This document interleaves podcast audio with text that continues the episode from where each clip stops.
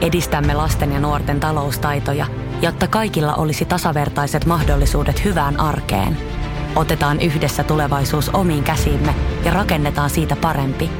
Meillä on jotain yhteistä. OP-ryhmä.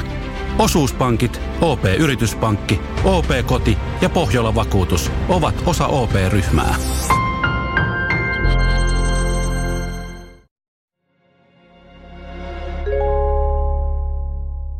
Kuuntelet ratkaisemattomat podcastia.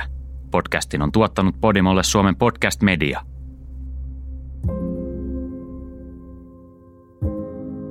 Texarkanan aluetta piinasi koko vuoden 1946 rikosten aalto.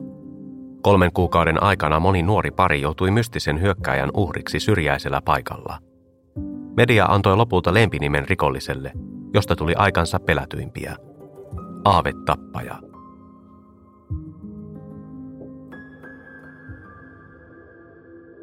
Perjantai 22.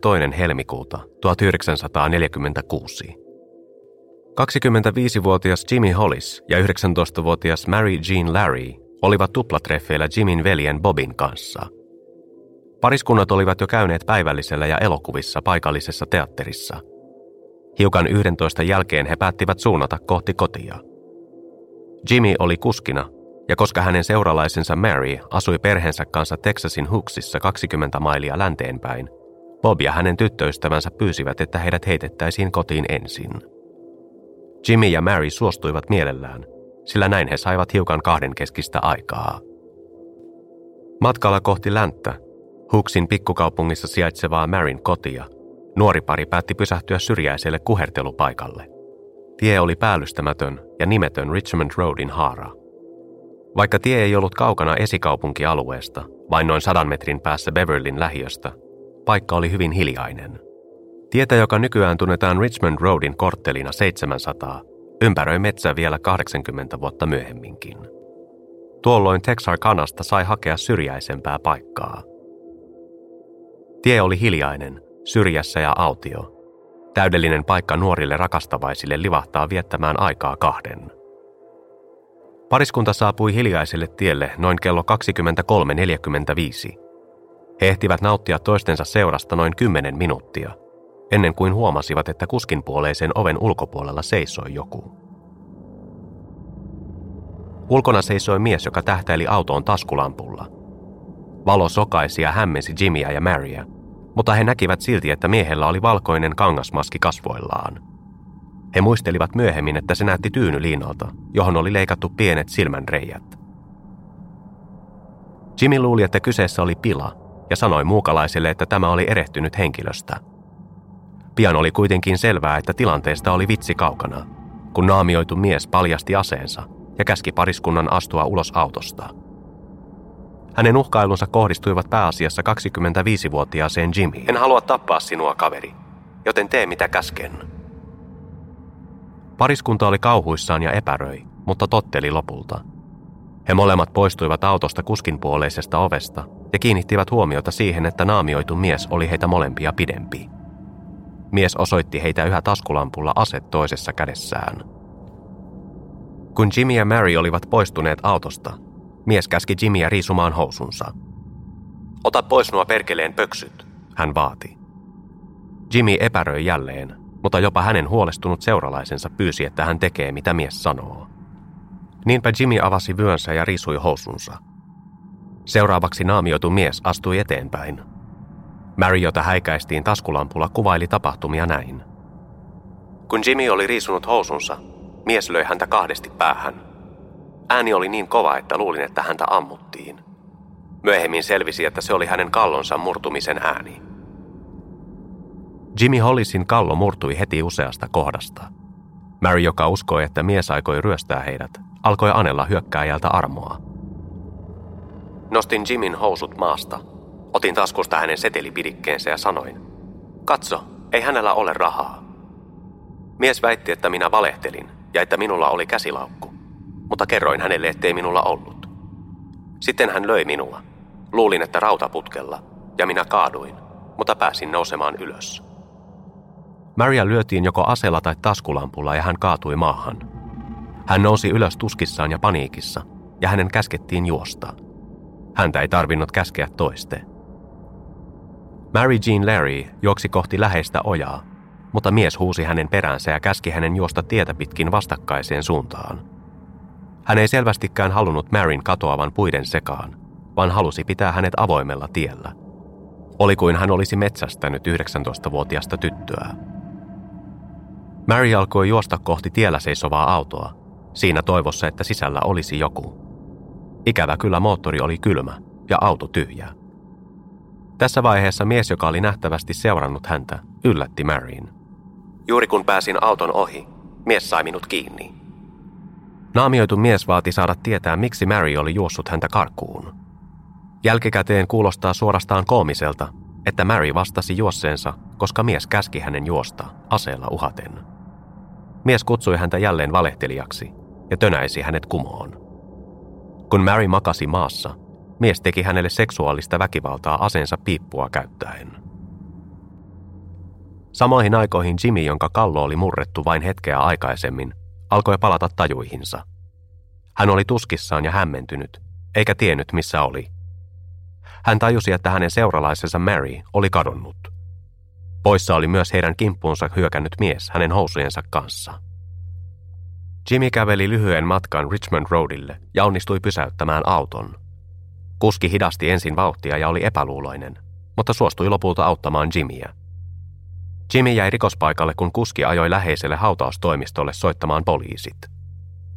Sillä aikaa naamioitu mies, joka oli pahoinpidellyt Maryä ties kuinka kauan tien toisessa päässä, katosi. Ohikulkevan auton valot karkottivat hänet pimeyteen. Mary näki tilaisuutensa tulleen ja pakeni juosten liki puolen mailin matkan läheiselle talolle. Mary kulki pitkin Blanton Streetin korttelia 800 ovelta ovelle, toivoen, että joku heräisi auttamaan häntä. Hän yritti pysäyttää ohikulkevaa autoa, mutta turhaan. Lopulta kuitenkin yhden asunnon asukkaat heräsivät ja suostuivat soittamaan poliisit. Puolessa tunnissa Bowen piirikunnan poliisit olivat paikalla, mukaan lukien sheriffi W.H. Presley, tuttavallisemmin Bill Presley. Hän ja kolme muuta poliisi alkoivat tutkia rikospaikkaa etsien merkkejä naamioidusta asemiehestä, joka vaikutti kadonneen ilmaan. Äkkiseltään hyökkäys vaikutti henkilökohtaiselta kostolta, kolmiodraamalta, jonka poliisi selvittäisi tuota pikaa. Sheriffi Presley kollegoineen ei voinut aavistaakaan, että elettiin ensimmäisiä päiviä tutkinnassa, joka tempaisisi vuosikausiksi mukaansa koko heidän poliisiasemansa. Teksasin ja Arkansasin osavaltioiden poliisista puhumattakaan. Tämä on Texarkanan kuutamomurhien tarina.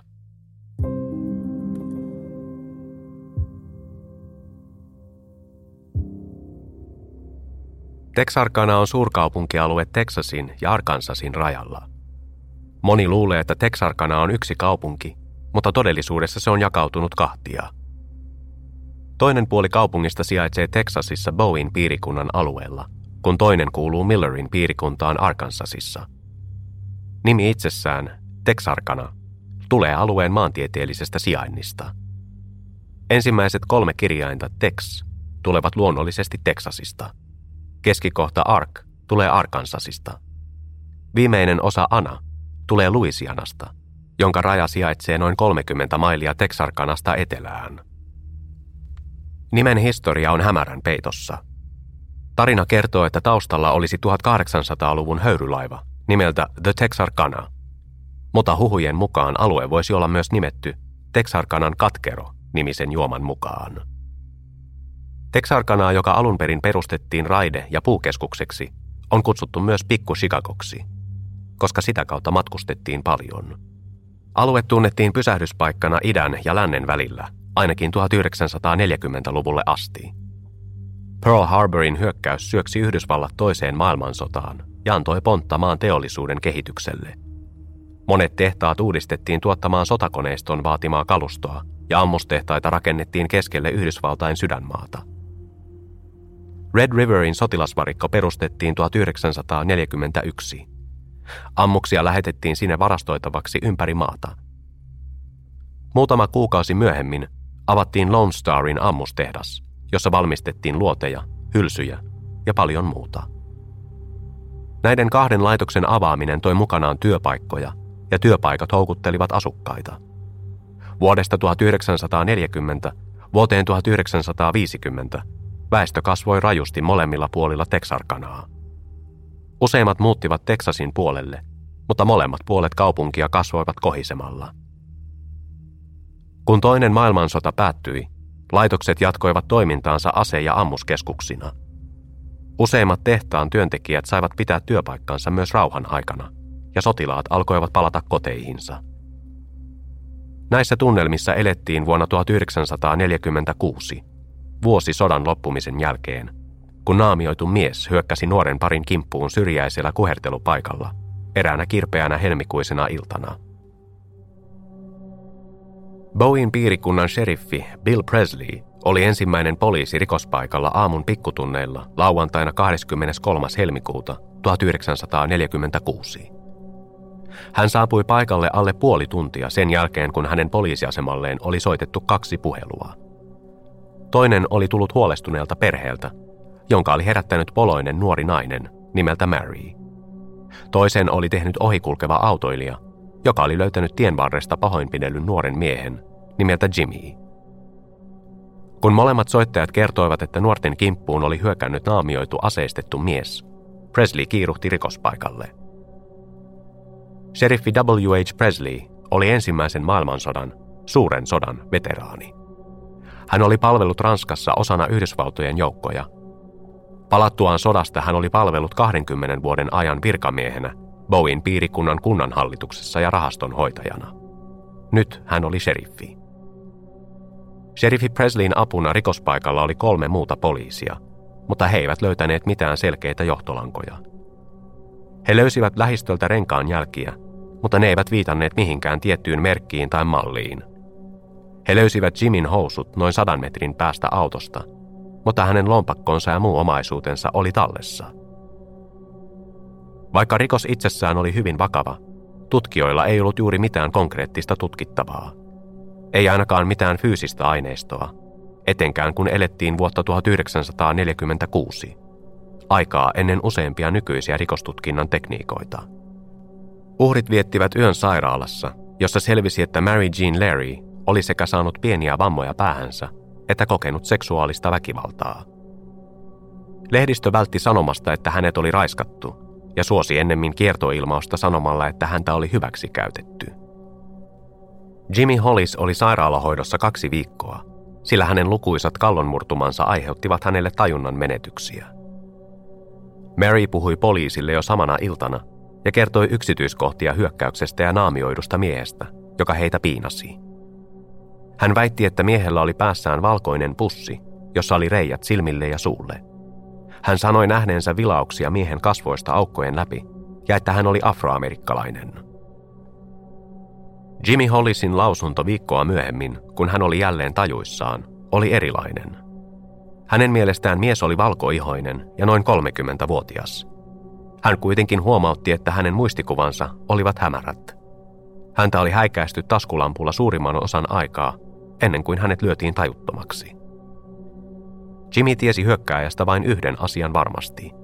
Tämä oli hullu. Tiedän, että hän on hullu. Hän sanoi niin järjettömiä asioita, että olen varma, että hän on vinksahtanut. Mitä tulee naamioidun hyökkääjän fyysiseen ulkomuotoon, uhrit olivat yhdestä asiasta samaa mieltä – hän oli ainakin 180 senttiä pitkä, ellei pidempikin. Koska uhrien lausunnot olivat niin erilaiset, poliisi epäili niiden todenmukaisuutta. Poliisi jopa arveli, että pariskunta saattoi tuntea hyökkääjän ja suojeli tätä antamalla epämääräisiä tuntomerkkejä. Epäilyt varjostivat tutkintaa useita kuukausia, ja lopulta tutkijat alkoivat menettää kiinnostustaan Jimmy Hollisin ja Mary Jean Larryn tarinaa kohtaan. Ketään ei tuotu kuulusteltavaksi, eivätkä tutkijat osanneet nimetä yhtään epäiltyä. 25-vuotias Jimmy Hollis oli kriittisessä tilassa monta päivää hyökkäyksen jälkeen. Neljä päivää Pine Streetin sairaalaan tultuaan. Hän ei ollut vieläkään täysin tajuissaan. Maaliskuun 9. päivä, 12 päivää hyökkäyksen jälkeen, Jimmy vihdoin kotiutettiin. Hänelle kerrottiin, että lukuisista kallonmurtumista toipuminen olisi pitkä ja raskas prosessi, eikä hän voisi palata töihin vakuutusvirkailijaksi ainakaan puoleen vuoteen. Toukokuussa 1946 hän ei ollut vieläkään päässyt yli siitä, mitä hänelle ja hänen seuralaiselleen tapahtui tuona kylmänä helmikuisena iltana. Hermoni pettävät aina kun ajattelen sitä. Iltaisin, kadulla, ihan keskustassakin. Mary Jean Larry, Jimin 19-vuotias seuralainen, sai hyökkäyksessä vain lieviä päävammoja. Hän sai sairaalassa tikkejä ja pääsi kotiin aamulla. Mary kärsi pahempia vammoja hyökkääjän tekemästä seksuaalisesta väkivallasta – Media ei raportoinut siitä tuohon aikaan, sillä sekä poliisi että toimittajat pitivät yksityiskohtaa liian vulgaarina. Poliisi myös toivoi, että yksityiskohtien pimittäminen karsisi mahdollisia valheellisia tunnustuksia. Marylla oli vaikeuksia päästä yli väkivallasta, ja Jimin tavoin hän näki painajaisia tapahtuneesta pitkään. Muutama viikko tapauksen jälkeen hän muutti vanhempiensa luota Texasin Hooksista tätinsä ja setänsä luokse Oklahoman Frederickiin. Jopa siellä, 300 mailin päässä, hän usein kieltäytyi menemästä yläkertaan tai jopa nukkumasta yksin. Maria vainosi hyökkääjän haamu, ja miehen ääni sumensi yhä hänen ajatuksiaan. Tunnistaisin sen äänen missä vain. Kuulen sen aina korvissani. Miksei hän tappanut minuakin? Hän tappoi niin monia muita. Kesti kuukausia ennen kuin Marin ja Jimin kohtaama naamioitu mies yhdistettiin toiseen sarjarikolliseen, joka piinasi Texarkanan seutua. 24. maaliskuuta 1946. Yli kuukausi oli kulunut siitä, kun nuoren parin kimppuun hyökättiin syrjäisellä kuhertelupaikalla Richmond Roadin varrella. Oli hiljainen sunnuntai-aamu, ja autoilija ajoi pitkin Rich Roadia moottoritie 67 eteläpuolella. Tie on yhä olemassa – mutta se on nimetty uudelleen South Robinsoniksi. Tuohon aikaan paikalliset kutsuivat Rich Roadia kuhertelupaikaksi sen syrjäisen sijainnin vuoksi. Se oli hiekkatie, joka ei yhdistynyt vielä moottoritiehen. Ympärillä kasvoi puita, jotka takasivat yksityisyyden. Vain muutaman korttelin päässä sattui myös olemaan baari nimeltä Club Dallas. Noin kello 8.30-9 aamulla – Eräs autoilija ajoi pitkin Rich Roadia ja huomasi Oldsmobile-merkkisen auton tien vieressä. Yleensä tielle ei pysäköinyt kukaan, joten hän päätti pysähtyä ja selvittää, kenelle auto kuului. Kun kuski kurkisti autoon, hän näki kaksi ruumista. Ensimmäinen, mies, oli kummallisesti kyyryssä etupenkkien välissä. Hänen päänsä lepäsi ristittyjen käsien päällä ja hänen taskunsa oli käännetty nurin – Nuori nainen makasi takapenkillä kasvot alaspäin. Hänenkin taskunsa oli käännetty nurin. Ensin kuski luuli, että he nukkuivat. Nopeasti hän kuitenkin tajusi, että jokin oli vialla. Autossa oli verta, ja kuten koko Texarkana pian tiesi, mies ja nuori nainen oli ammuttu lähietäisyydeltä.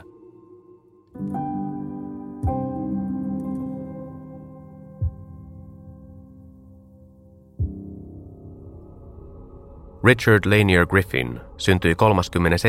elokuuta 1916. Hän varttui Texasin Lindenissä ja joutui aikanaan toiseen maailmansotaan.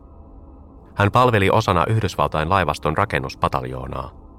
Käytännössä hän työskenteli laivaston rakennusprojekteissa, mutta Seabees, joksi pataljoonaa kutsuttiin, oli valmis osallistumaan tarvittaessa myös taisteluun. Joulukuussa 1945 Griffin vapautettiin palveluksesta ja hän palasi Teksasiin. Hän muutti äitinsä kanssa kotiin palaaville sotilaille tarkoitettuun taloon. Muutama kuukausi kotiin palattuaan hän palasi töihin. Hän työskenteli puuseppänä ja maalarina ja alkoi tapailla nuorta Polly-nimistä naista. Polly Ann Moore syntyi 10. marraskuuta 1928. Hän kasvoi Teksasin Atlantassa noin puolen tunnin ajomatkan päässä Texarkanasta etelään. Hän valmistui lukiosta 16-vuotiaana ja työskenteli sen jälkeen Red Riverin varikolla tarkastajana. Poli oli muuttanut pois kotoa, asui läheisessä asuntolassa serkkunsa kanssa ja tapaili vanhempaa miestä nimeltä Richard. Richard oli 29 ja Poli 17, mutta tuohon aikaan ikäero ei ollut merkittävä – Miehille oli sosiaalisesti hyväksyttyä tapailla paljon nuorempia naisia, vaikka nykyään pitäisimme huolestuttavana, jos 29-vuotias mies seurustelisi 17-vuotiaan tytön kanssa.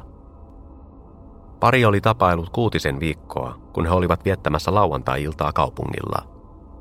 Edellisiltana 23. maaliskuuta heidät oli nähty Texarkanalaisessa kahvilassa noin kymmenen aikaan illalla Richardin siskon Eleanorin ja tämän poikaystävän kanssa. Noihin aikoihin he myös lähtivät ja suuntasivat läheiselle kuhertelupaikalle. Seuraavana aamuna heidän ruumiinsa löydettiin Richardin Oldsmobiilista. Richard tunnistettiin auton perusteella, mutta Polin tunnistamiseen tarvittiin tämän luokkasormus, jonka sisäpuolelle oli kaiverrettu nimikirjaimet PAM sekä valmistumisvuosi 1945. Koska rikos tapahtui Texasin puolella Texarkanaa, Bowen piirikunta oli vastuussa Richard Griffinin ja Polly Ann Mooren kaksoismurhan tutkinnasta. Molempia uhreja oli ammuttu takaraivoon teloitustyyliin. Koska ruumiit kuitenkin löydettiin auton sisältä, poliisi epäili, että heidät oli ammuttu ulkona ja siirretty kuoleman jälkeen autoon. Ruumiit oli aseteltu huolellisesti paikoilleen tunteja ennen kuin ohjaajanut autoilija löysi heidät. Bowen piirikunnan sheriffi W.H. Bill Presley oli jälleen ensimmäisenä rikospaikalla yhdessä ystävänsä ja kollegansa Texas Cityn poliisipäällikön Jack Ronaldsin kanssa. He olivat osa ensimmäistä tutkintaryhmää, joka löysi verisen alueen maasta noin kuuden metrin päästä autosta. Poliisi uskoi, että joko toinen tai molemmat uhreista murhattiin tuossa kohdassa. Myöhemmät tutkimukset paljastivat, että veri oli samaa tyyppiä kuin Polly Moorin veri. Vaikka poliisi uskoikin, että uhrit oli murhattu auton ulkopuolella, auto oli kaikkea muuta kuin puhdas sisäpuolelta. Astinlauta auton sisällä oli hyytyneen veren peitossa, ja verta oli valunut lammikoksi auton oven alle. Tutkijat löysivät rikospaikalta myös pari 32 kaliberin hylsyä, jotka oli saatettu ampua Colt-merkkisellä pistoolilla. Täten heillä oli jonkinlainen käsitys aseesta, jota väkivaltaisessa kaksoismurhassa oli käytetty. Valitettavasti alueen yli pyyhkäisi sunnuntain aikana rankka saderintama, joka poliisin harmiksi tuhosi kaikista lupaavimman johtolangan. Jalanjäljet, jotka löytyivät rikospaikan läheltä. Muita viranomaisia kutsuttiin apuun tutkinnan aikana, mukaan lukien etsiviä ja viranomaisia paikallisesta poliisista, pelastuslaitokselta, viereisistä Millerin ja Cassin piirikunnista ja jopa FBIsta – Arkistomateriaalin perusteella on vaikea päätellä, tutkittiinko ruumiit perusteellisesti vai ei.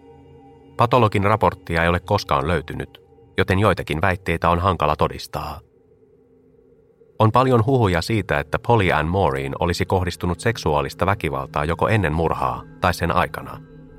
On olemassa raportteja, joiden mukaan hänet olisi raiskattu, mutta kuten Mary Jean Larryn kuukautta aikaisemmassa tapauksessakin, tietoja ei julkistettu. 27. maaliskuuta 1946, kolme päivää ruumiiden löytymisen jälkeen, viranomaiset olivat yhteisvoimin kuulustelleet 5-60 todistajaa. Useimmat todistajat olivat rikospaikan lähellä sijaitsevan paikallisen baarin ja kohtauspaikan Club Dallasin asiakkaita ja henkilökuntaa. Vallitseva teoria oli, että Richard Griffin ja Polly Moore olivat käyneet siellä ennen kuin suuntasivat kuhertelupaikalle – mutta todistajat eivät pystyneet kertomaan poliisille paljoakaan. 30. maaliskuuta 1946 luvattiin 500 dollarin palkkio johtolangasta, joka johtaisi pidätykseen. Lupaus palkkiosta ei tuottanut sen enempää tuloksia kuin poliisin tutkintakaan. Päinvastoin, tutkinta meni täysin jumiin, kun poliisille virtasi myöhempien arvioiden mukaan yli sata harhaanjohtavaa johtolankaa – Tutkinnan aikana poliisi toi kuulusteltavaksi kolme epäiltyä, joilla oli hallussaan verisiä vaatteita. Jokainen tapaus tutkittiin huolellisesti, mutta kaikilla kolmella oli pitävä selitys vaatteille. Kolmatta pidettiin jonkin aikaa tutkintavankeudessa Texasin Vernonissa, mutta hänetkin vapautettiin lopulta kaikista syytteistä. Kaikkiaan viranomaiset kuulustelivat yli 200 ihmistä Richard Griffinin ja Polly Ann Moorin murhasta, mutta yhtään syytettä ei saatu nostettua – Lopulta poliisi pyysi apua yleisöltä. Pian selvisi, että Texarkanan alue oli rikasta maaperää pelolle ja epäilyksille, jotka nopeasti puhkesivat huhuiksi ja juoruiksi. 27. maaliskuuta Texarkana Gazette julkaisi artikkelin, jossa sanottiin seuraavaa. Sheriffi Bill Presleyllä ja hänen apulaisseriffeillään on vaikea tehtävä edessään, kun he yrittävät ratkaista sunnuntai-aamuna selvinnyttä kauhistuttavaa kaksoismurhaa. Texarkanan asukkaat voivat auttaa heitä tutkinnassa, mutta jos eivät ole varovaisia, he saattavat myös haitata tutkintaa ja työllistää poliiseja väärillä johtolangoilla. Jos jollakulla on tietoa murhaajan tai murhaajien henkilöllisyydestä tai motiiveista, hänen ei tule paljastaa tietojaan kadunkulmissa tai juoma-automaateilla, vaan mennä välittömästi poliisin puheille. Älkää levitelkö huhuja, vaikka ne tuntuisivat kuinka todenperäisiltä. Älkää sanoko kuulemma tai sanotaan, koska kuulijanne todennäköisesti toistaa sanomanne ja lisää siihen omiaan. Ennen pitkää tarina kasvaa niin suureksi, että poliisin on tartuttava siihen ja otettava oikealta polulta harhautumisen riskiin. Pitäytykää asioissa, jotka tiedätte henkilökohtaisesti tosiksi, ja kertokaa ne viranomaisille niin pian kuin mahdollista. Tutkijat tiesivät hyvin, että yleisö olisi huolissaan ratkaisemattomasta kaksoismurhasta, etenkin sellaisesta, jonka kohteena oli nuoria miehiä ja naisia. Paniikki levisi vähitellen kaupungeissa ja huolestuneet vanhemmat alkoivat kiristää lastensa kotiintuloaikoja ja vähentää heidän taskurahojaan. Huolestuneet asukkaat partioivat kuhertelupaikoilla, etsien merkkejä jostakin epäilyttävästä, toivoen samalla, etteivät löytäisi mitään. Betty Joe Booker syntyi 5. kesäkuuta 1930. Hän oli ainoa lapsi ja hänen isänsä kuoli varhain. Betty kävi lapsena Fairviewn päiväkotia, jossa hän ystävystyi Paul Martin-nimisen pojan kanssa. Heidän ystävyytensä kesti läpi Betin elämän, ja kaksikosta tuli osa Texarkanan historiaa. Paul James Martin, joka syntyi noin vuotta aikaisemmin 8. toukokuuta 1929, oli neljästä veljeksestä nuorin. Sekä Paul että Betty asuivat aluksi Arkansasin puolella Texarkanaa, mutta kun Bettyn äiti meni uusiin naimisiin, perhe muutti Texasin puolelle. Siitä huolimatta Betty jatkoi Beach Streetin baptistisen seurakunnan jäsenenä ja näki Paulia siellä säännöllisesti. Kun nuoret menivät lukioon, heidän elämänsä muuttui. Paul lähetettiin vuodeksi Mississippin Gulfportissa sijaitsevaan sotilaskouluun, Gulf Coast Military Academyin, ennen kuin hän palasi Texasin Kilgoreen lukioon. Vuonna 1946 Betty Joe Booker oli 15-vuotias ja Texasin lukion ensimmäisellä luokalla. Hän oli suosittu poikien keskuudessa, mutta ei ottanut heitä kovin vakavasti. Hän keskittyi saamaan täysiä kymppejä todistukseensa ja suunnitteli uraa laboratoriohoitajana. Hän oli myös hullaantunut musiikkiin ja soitti alttosaksofonia eri orkestereissa. Huhtikuun toisena viikonloppuna Betty ja Paul suunnittelivat tapaamista – he olivat pitäneet jälleen yhteyttä viime vuosina. Paul oli tulossa kaupunkiin, joten he päättivät sopia treffit. Ikävä kyllä, kohtaaminen päättyi traagisesti. Perjantaina 12. huhtikuuta 1946 Paul hyvästeli vanhempansa Kilgoressa ja kertoi ajavansa liki kahden tunnin matkan Texarkanaan. Hän aikoi viettää viikonlopun kavereidensa kanssa ja palata sunnuntai-aamuna. Perjantaina hän yöpyi ystävänsä luona Texarkanassa ja sopi näkevänsä Betin seuraavana iltana, lauantaina 13. huhtikuuta. Sen lisäksi, että Betty soitti saksofonia lukion orkesterissa, hän keikkaili viikoittain Rhythmares-nimisen bändin kanssa.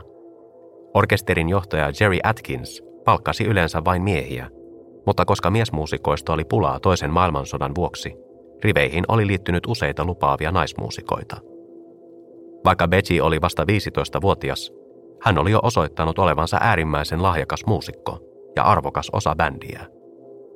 Tuona iltana Betty soitti Rhythmersin kanssa Veterans of Foreign Wars Clubilla West Fourth ja Oak Streets katujen varrella. Ilta venyi pitkäksi ja keikka loppui vasta keskiyön jälkeen. Kello oli jo puoli kaksi, kun Betty lopulta pääsi lähtemään ja tapaamaan vanhaa ystävänsä Paulia – Paul poimi Betin vuoden 1946 Ford Club Coupeensa kyytiin, tarkoituksenaan viedä hänet pyjamabileisiin, jotka pidettiin kaupungin toisella laidalla. He päättivät kuitenkin pysähtyä matkan varrella kuhertelupaikalle. mutta siellä he kohtasivat uraansa aloittelevan tappajan. Teksarkanalainen perhe löysi 16-vuotiaan Paul Martinin ruumiin noin viisi tuntia sen jälkeen, kun nuoret olivat lähteneet VFV-klubilta. Kello oli noin 6.30 aamulla, sunnuntaina 14. huhtikuuta North Park Roadin pohjoisreunalla, lähellä Greenbrier Forest Circlen asuinaluetta. Jo metrien päästä näki, että Paulia oli ammuttu useita kertoja.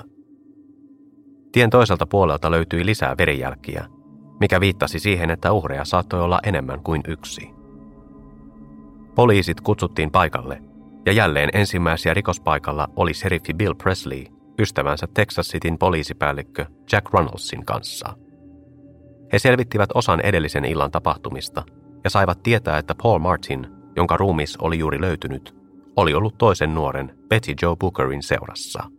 Hänestä ei löytynyt jälkeäkään. Betty Joan löytämiseksi käynnistettiin laajat etsinnät, joiden aikana tutkittiin koko ympäröivä seutu, jokaista metsikköä ja peltoa myöten. Jotta etsinnät kattaisivat mahdollisimman laajan alueen, niihin osallistui poliisin lisäksi runsaasti tavallisia kansalaisia. Yhteen etsintäpartioon kuului Boydin perhe ja Texarkanan asukas Ted Shoppy.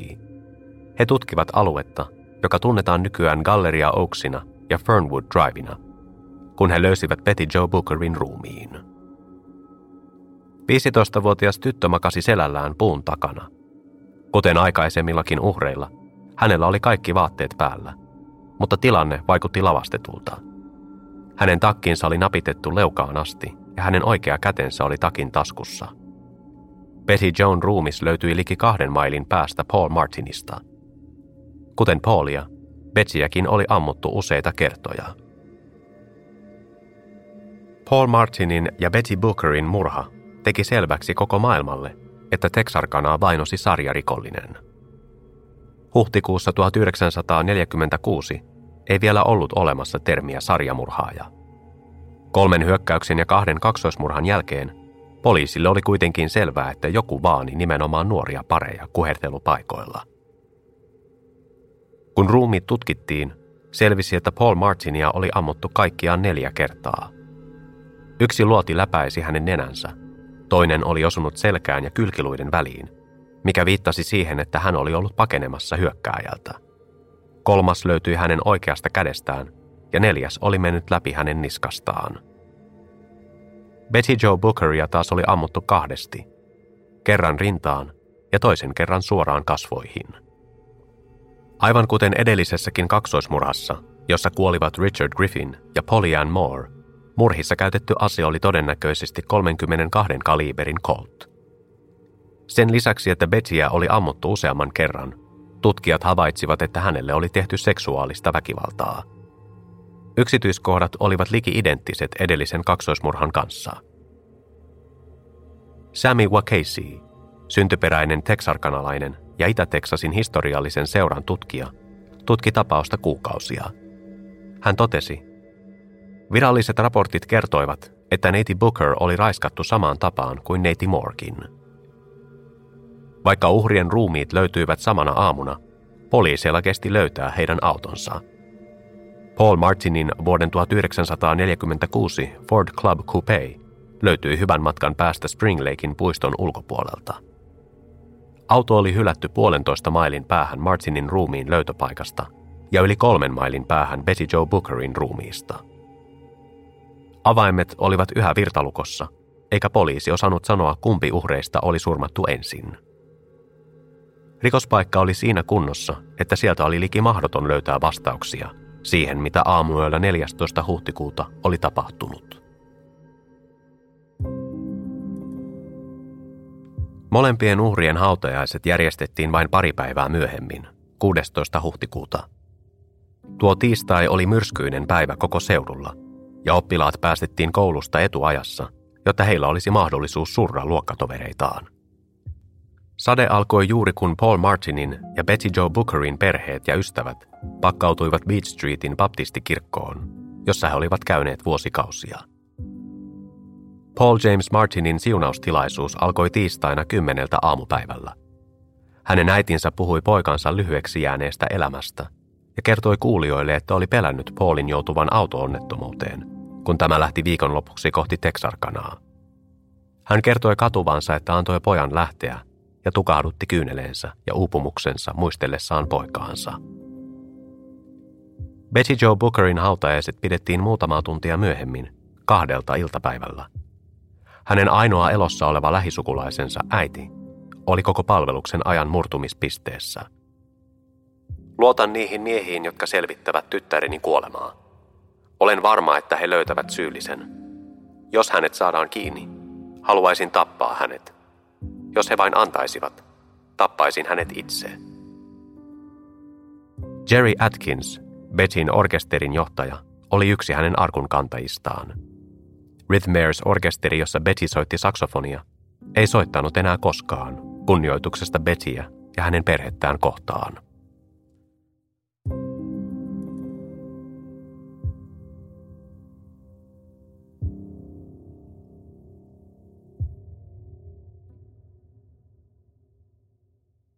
Järkeville kissoille 40 annoksen säästöpakkaus. Viskas 1 plus perinteiset ateriat kastikkeessa. Kantaa asiakkaille 14,90. Järkevän ihmisen tavaratalo. Motonet, Motonet.